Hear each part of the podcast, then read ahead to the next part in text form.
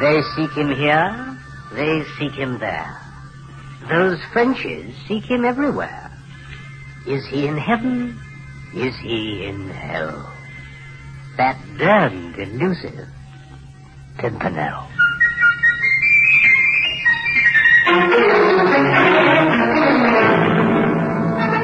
Presenting Marius Goring, star of the motion picture Red Shoes, as Baroness Orpsey's immortal character, the Scarlet Pimpernel.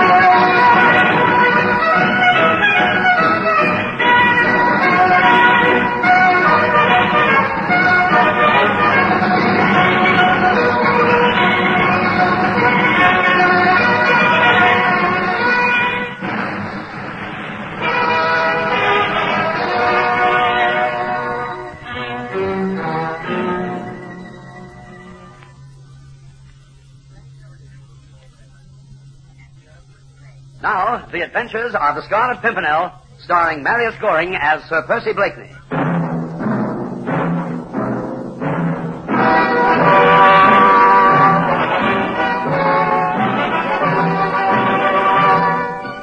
The worst excesses of the terror were over, and Madame la Guillotine's appetite seemed to have been satisfied for the time being. The stream of refugees had dwindled to a trickle. Our escape route from Paris to the coast was functioning smoothly, and with no justifiable excuse for being in France, Tony Dewhurst and I were killing time in London. Well, let's go back to Paris. I had a feeling that was coming. Oh, when do we start? We don't. Why not? Because we're not needed there. Our last message from Andrew Fuchs was that he, Harding, and Hastings have the situation under complete control. We'd be in the way. Fiddlesticks. It's true, and you know it. Besides, only a fool enters alarms them without good reason. Oh, then let's be fools for once. I'm sorry, but no. Oh, damn it, Blakeney, we can go quietly. We needn't get ourselves involved in anything. That's a contradiction in terms. It's impossible to be in Paris without becoming involved in things. Well, even so. I we- don't need to remind you, Tony, the League of the Scarlet Pimpernel is not an organization for the relief of Oh, boredom. I know that. But This lull won't last forever. We'll be needed again, and soon, you may depend. meanwhile, we languish here of ennui. Meanwhile, like responsible adults, we avoid unnecessary chances and dangers, so that when the call does come, we'll be here and in one piece to answer it. In other words, we don't return to Paris till we have a reason. Exactly. And a good one, too. Right. Goodbye, Blakeney. Going so soon? Yes. Why? To find a good reason, of course.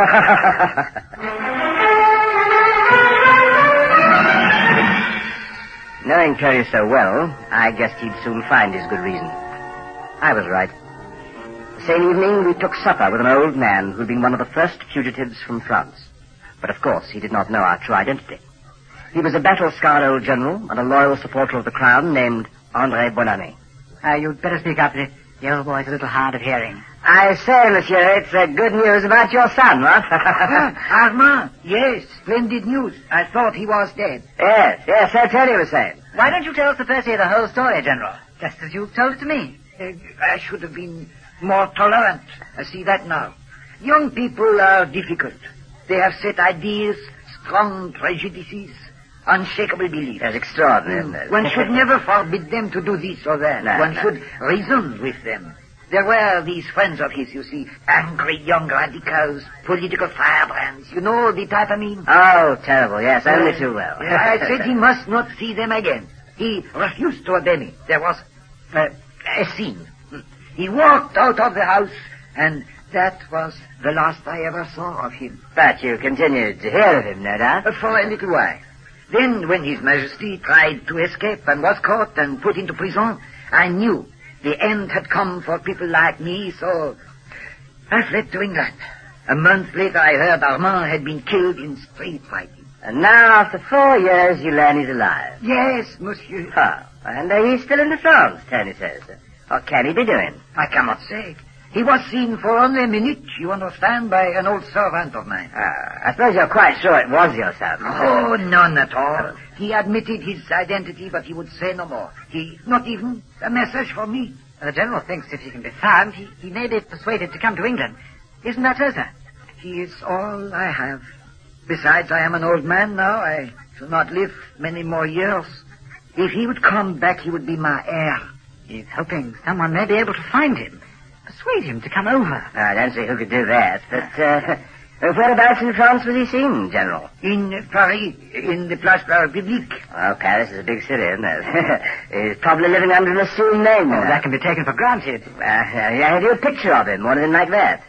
Only this miniature of him as a small child. Ah, well, that wouldn't help anybody very much, would it? he, he, is, he is tall and dark with brown eyes. Ah, so thousands of other Ah. young men in Paris. Uh, A fine, upright figure, broad-shouldered, sits a horse as if he were born to the saddle. Excellent swordsman and... Oh, yes, yes, I almost forgot. There is one way you can be sure to know him. Oh, uh, I wonder what that could be. He has on his left shoulder a large birthmark in the shape of, uh, uh, how do you say, uh, in phrase. Uh, strawberry, yes, yes, yes, strawberry. strawberry. If only there was some way I could get word to him, beg uh, his forgiveness, tell him how unhappy I have been. uh, You must forgive a lonely old man, monsieur. oh, I quite understand, sir. But I, I, I don't think there was much chance of your getting any word to him, but I understand how you feel. Oh, what about it, Blakeney? About what? Well, when do we leave? You call this a good reason? Oh, don't you? All right, you win. First thing tomorrow morning. Oh, good. That's the best news I've heard for weeks. But such a vague enterprise as seeking the wayward son of a retired general was banished from our minds before we ever reached Paris. Three days later, as we rode towards the outskirts of the city, a peasant lounging by the roadside stepped forward and waved us to stop. Whoa there! I say, it's Fuchs. Hello, you two. Andrew, it's good to see you. What on earth are you doing here in that get-up? Waiting for you, of course. Well, how did you know we were coming? I think you got my message. I must say you wasted no time. Message? We've had no message. What? We must have crossed you on the way. In that case, what are you doing here? Oh, Tony got bored with London. We both got bored with London. Oh, thank heaven you've come. Anyway. What was this message, Andrew? Something wrong? Everything's wrong. At least a dozen of our sympathizers in Paris have been rounded up and jailed. Harding and Hastings and myself have had to go under cover. What? And the night before last, our headquarters at L'Etoile P were raided. Is this true? That's why I came out of the city to meet you. If you'd gone there as usual, you'd have walked straight into a trap. But how's all this happened? You can blame a man named Martineau for it. Who's he? I've never heard of him. Neither had anyone else till a month ago. But I'll warrant we'll all hear plenty from him from now on. Oh, why, yes, but who is he? Chauvelin's new second in command, in charge of counter-espionage. I can tell you he's been shaking things up. So it seems. He's so deadly efficient, you'd almost think he had the gift of second sight. Mm. The way he's been ferreting things out's absolutely uncanny. But how about our agents on the escape route? Mm, he hasn't gone on to them yet, thank goodness. But I'm prepared to wager it'll be just a matter of time. That's why I sent for you. You did the right thing, Andrew. If this man's as dangerous as you say, it's up to us to destroy him before he destroys us. Now, do you know anything about him?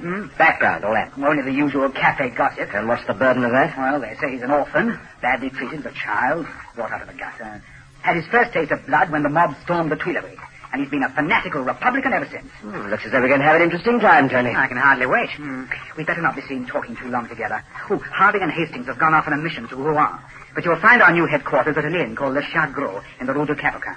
Landlord's name, Vola. You can trust him implicitly. Good. What about you? I'll make my own way back on foot. Right. See you later, Andrew. Bye. Fuchs had not exaggerated. Valuable contacts in Paris had been broken and had to be re-established with care. Doors that had been open to us before were now closed. People on whom we could rely had either disappeared or were too afraid to be of any further use. There seemed only one way to restore the situation. To seek out this man Martineau and to strike hard. Yes, that's all very well, Blakeney, but how's it to be done? I suppose we could set an ambush for him one night. And then what? Huh? Well, dispose of him. You know we've never worked that way, Andrew. Well, I thought perhaps in the circumstances. As far as we're concerned, there are no circumstances which justify murder. Well, just a suggestion. I'm not so sure I don't agree with that. No. All right, all right. Then what are we going to do, eh? Well, first of all, we need to know a good deal more about this fellow. What are his interests and habits, for instance? Who are his friends? How does he spend his spare time? And then? Well, I don't know yet. Uh, Well, I can tell you quite a bit about him now, you know. Such as what? He's a bachelor, and he has an apartment in the Rue Saint Augustin. He's on terms of close personal friendship with Chauvelin and two or three other members of the Committee of Public Safety. He, um, he goes occasionally to the opera and the theatre, and he usually spends a couple of evenings a week playing chess with cronies of his at a tavern called La Liberté.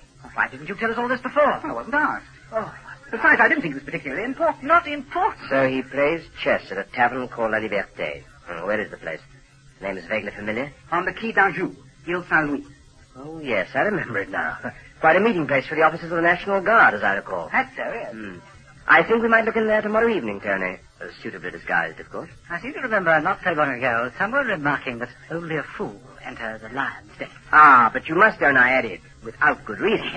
and in this case, it would seem we have the best of all possible reasons. Of course, my dear Tony, if you'd rather not. Go down, stop me if you can. Oh. And me. Sorry, Andrew. now, but look here. I... We need someone in reserve in case things go wrong. Oh, yes, but That's an order. Why do I always miss all the fun? Anyway, what's your plan? My dear fellow, I haven't the vestige of a plan. I shall be guided entirely by the inspiration of the moment. For two nights, we sat waiting, but there was no sign of Martino. Then, about ten o'clock on the third night, the doors opened and two young men came in.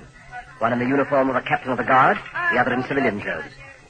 I felt a nudge from Tony's elbow. There he is now. Sure? Positive. hmm Mm-hmm. I think I begin to understand. Understand what? The reason for his success. Oh? He's not only clever, but he's also a fanatic. Look at those eyes. Yes, I see what you mean. The sort of man is a bit dangerous to take risks with. Dangerous. Suicidal.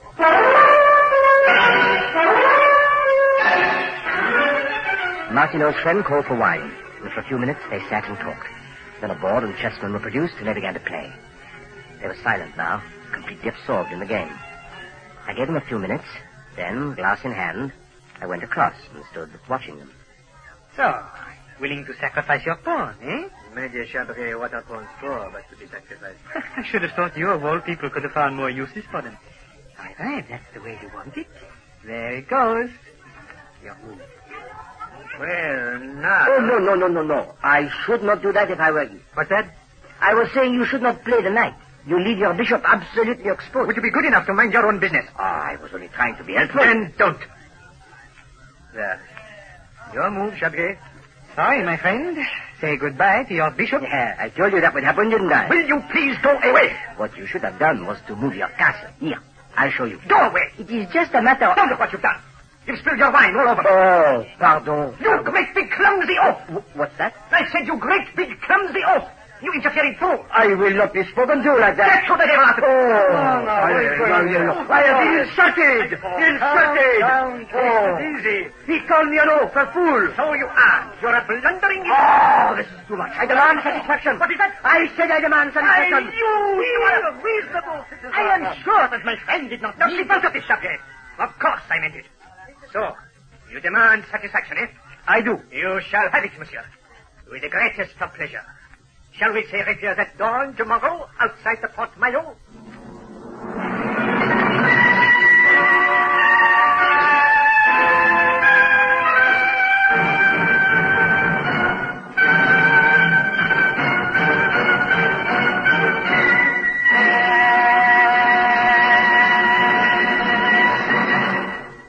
In a moment, Marius Goring returns as the Scarlet Pimpernel.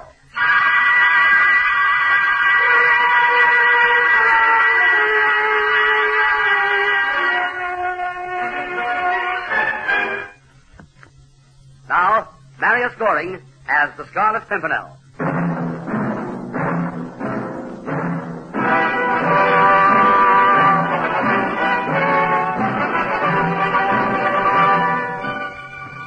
Daylight was breaking as we met in a clearing in the woods outside the city gates. There were six of us. Martino and myself, our seconds, Tony and Chabrier, a doctor, and a referee. This is, I take it, a duel to the finish, gentlemen. Yes. Definitely. Very well. These are the rules. If one of you is disarmed, he is allowed to recover his weapon. If a weapon is broken, it is to be replaced. Agreed? Yes. Agreed. Ready? On guard. Begin. He was good, very good. Light on his feet, supple in the wrist, sharp-eyed and fast. I was content to bide my time, size him up, probing here and there, looking for any weakness there might be. Five minutes had gone before I found what I was seeking. As his wrist tired, the blade point tended to drop. I fainted to the throat, and as his blade came over, I changed direction and lunged at his left shoulder. Recover your weapon, monsieur. very well. Give up, Armand. No. But you can't hold a sword. It is only a scratch, Xavier. Ready, monsieur? I would prefer not to continue. On guard. Against my will, I had to go back to the attack, pressing hard. He stumbled and almost fell. He was breathing hard, and his guard was dropping lower and lower. Only another moment now for the coup de grace, and then, suddenly... No, Jumkin! No! Drop your sword or I fire! What? Look here, what the... Out with your hand! But, uh, Both of you! This is most irregular. Doctor, see to Citizen Martino's wound. Certainly. Uh, not, not now. We'll take care of that later. Keep them covered, Chapier. Don't worry. I will. Congratulations, citizen. If it is the way you fight all your duels, no wonder you've stayed alive so long. I must say in all my years as a referee, I mean, it's highly improper. Aha, but you see, our friend is a wise man. He believes in being prepared for every eventuality, don't you, Martino? Certainly. When my opponent happens to be the Scarlet Pimpernel. What? You mean to say this gentleman here? Of course. This is absurd. My name is Alphonse Minot, isn't it, Jacques? Well, it certainly is Save absurd. your breath, both of you. Do you think I'm a fool? Do you think I didn't realize from the start who you were? I can only repeat I've it. been aware for a week that you were in Paris, Monsieur Pimpernel. I didn't bother to find you out, because I knew that sooner or later you'd seek me out. I was right. No, look, I Oh. As was- soon as you challenged me last night, I knew who you were. How could you? Because no one but a mad Englishman, no one but you, Monsieur, would court death against the best swordsman in Paris. You suffer from no false modesty. It happens to be true. Not quite. Shall we say the uh, second best? If last night you believed me to be the Pimpernel, which uh, you have still to prove, I'll prove it all right. why didn't you have me arrested at once? I've heard stories of your skill. I thought it might be amusing to test it for myself. With a proviso, of course, that if things went wrong, your friend Chabrier here would come to rescue. Exactly. And now? I promised my friend Citizen Chauvelin an interesting interview this morning. He'll be delighted to meet you both, I'm sure. My carriage is at the gate. Shall we go, gentlemen? I think not. Thank God. Thank God. for you. I'm sure you must be tired of holding it. With pleasure. Thank you, Captain. And better search the others just in case. Right. Looks rather like checkmate, doesn't it, Citizen Martino? So I wasn't the only one who came prepared. When in Rome, my friend. All through, Tony? Yes. Good. Then let us go. Au revoir, gentlemen. You win this time, Monsieur Pimpernel, but we'll meet again. I hope not. I hope not indeed. A swift counterstroke by Martineau seemed inevitable, and we waited for it. But the days that followed were as quiet as any could be in such a city as Paris. But almost a week had passed before we learned the reason for it. It was Tony who brought the news. Well, we've seen and heard the last of Citizen Martineau, I hope. Why? Is he dead? Oh, that's a bit too much to expect, but he's the next best thing to it. What do you mean, Tony? Well, he's been sent packing by Chauvelin, dismissed with ignominy. You sure? Oh, it's true, all right. But Well, why? Perhaps Chauvelin got to hear about the duel. Yes, he did. It was the referee, apparently, even though Martino swore him to secrecy, couldn't help talking. According to my information, there were a series of angry scenes with Chauvelin and Martineau, and ultimately Martineau was told to get out and stay out. Well, when was it? Uh, let's see, day before yesterday, I'm told, yes. Oh, And what's happened to Martineau since? Well, I took a chance on the way home and poked my nose into La Liberté. He was there, all right, drowning his sorrows in wine. Drunk? As a lord. If I'm any judge, he'd been that way for a day at least. Probably ever since his dismissal. so exit uh, Citizen Martino, eh? You should cross your fingers when you say that, Andrew. Well, I don't imagine we've anything to fear from him now. Let's hope not. But don't forget the old saying, the only good enemies are dead ones. And in the days that followed, it certainly seemed as though we had seen the last of Martino. Without the menace of his relentless and deadly efficiency, we were able to work unimpeded, repairing the havoc he had wrought in our organization, restoring the situation to what it had been before. When all seemed well in Paris, I sent Tony to Dieppe and back to check on our escape route, and the news he brought back could not have been better. Well, everything's going as smoothly as clockwork. Splendid. Talk to the various agents. Yes, no complaints, no criticisms of any kind. They, they all seem perfectly happy. Well, let's hope they stay that way. Amen to that. How's the situation here in Paris, eh? Couldn't be quieter. Anything special you want done? As far as I'm concerned, there's nothing left to do. You and I may as well go back to London. Oh, now, wait a minute, Blake. Now, what's the point of staying here any longer? Well, we still have one piece of unfinished business. Don't forget. Oh, what's that? Well, the thing we originally came over for, to find old General Bonnemet's son. Oh, forgotten all about that. You know, Tony, I don't think we've a chance in a million there. Well, perhaps not, but we should at least make some kind of an effort. Sure. Then well, let's set ourselves a time limit. If we don't find him inside a week, we'll give up and return home. Well, if you want to, I suppose you must. You any ideas how you might set about finding Well, him? As a matter of fact, I've been thinking. Politically minded, young intellectual, what's that spell? Left back, of course. I'll begin this evening, eh?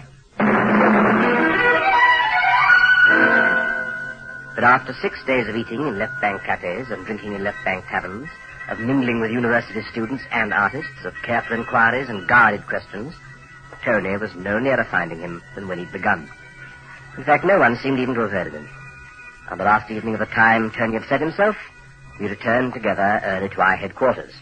We went straight to my room, I lit an oil lamp, and as I turned up the wick, Good evening, gentlemen. Uh, no, no, don't call out. And don't reach for anything or you'll oblige me to shoot. unless you're a better marksman than a swordsman, I might take a risk on that. Unless you're more stupid than you appear, I don't think you will. So with your leave, monsieur, I will lock this door. That's better. Now we can count on privacy. So might I ask why you are here? To kill. A laudable ambition, I'm sure, but Do you realize what you have done to me? I believe there were certain repercussions over that little affair of um, honor, if I may use the term. You've ruined my career, my whole life. That's what you've done. I had a big future. I was Chauvelin's right-hand man. I was being talked of as his successor. Everyone knew me and respected my ability. Now, you've destroyed me with ridicule. Eh, It can be a rather potent weapon, can't it? And so can a loaded pistol, monsieur. True, true. Of course, a lot depends on the hand that fires it. What do you mean? Yours is shaking, I notice. Ah, that's a lie. uh, Ah, too much wine does make the hand unsteady, you know. I- It's, it's no good. No good. Gentlemen, you wish to say prayers? You have five seconds. Let us not be too hasty. Five seconds. One, two, three, four. Lord, he's killed himself. Yes, Tony, I thought he might. You thought he might. What, whatever do you mean? Lift his shoulder. Eh, Rip off his jacket. Ah. There. Lord. Yes. I saw it when we fought that duel, when my sword ripped through his sleeve, on the left shoulder. A strawberry birthmark.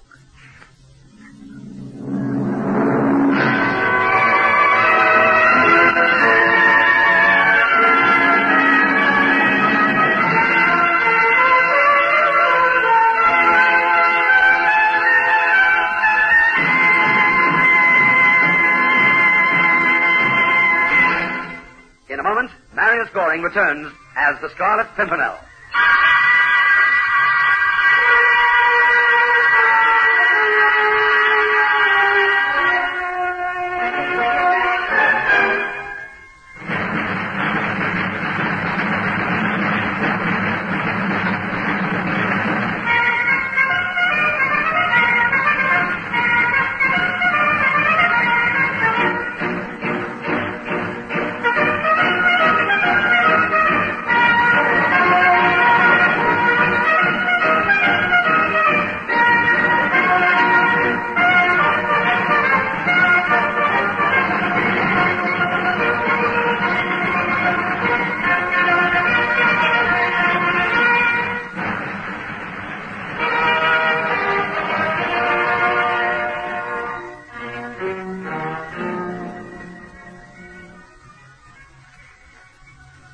Now, Marius Goring as the Scarlet Pimpernel.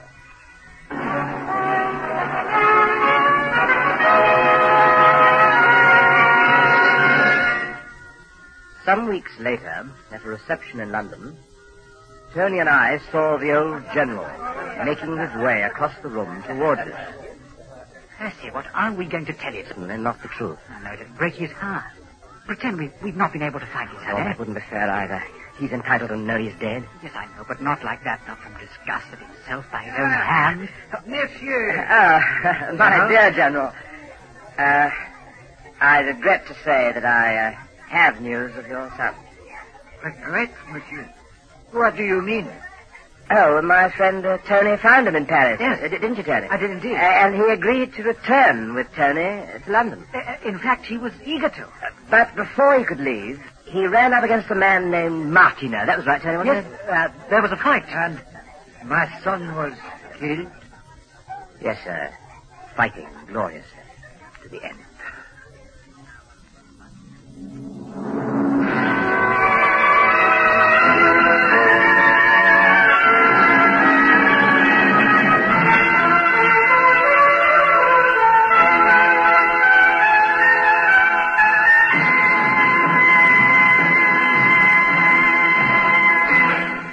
Adventures of the Scarlet Pimpernel, starring Marius Goring, is produced by Harry Allen Towers.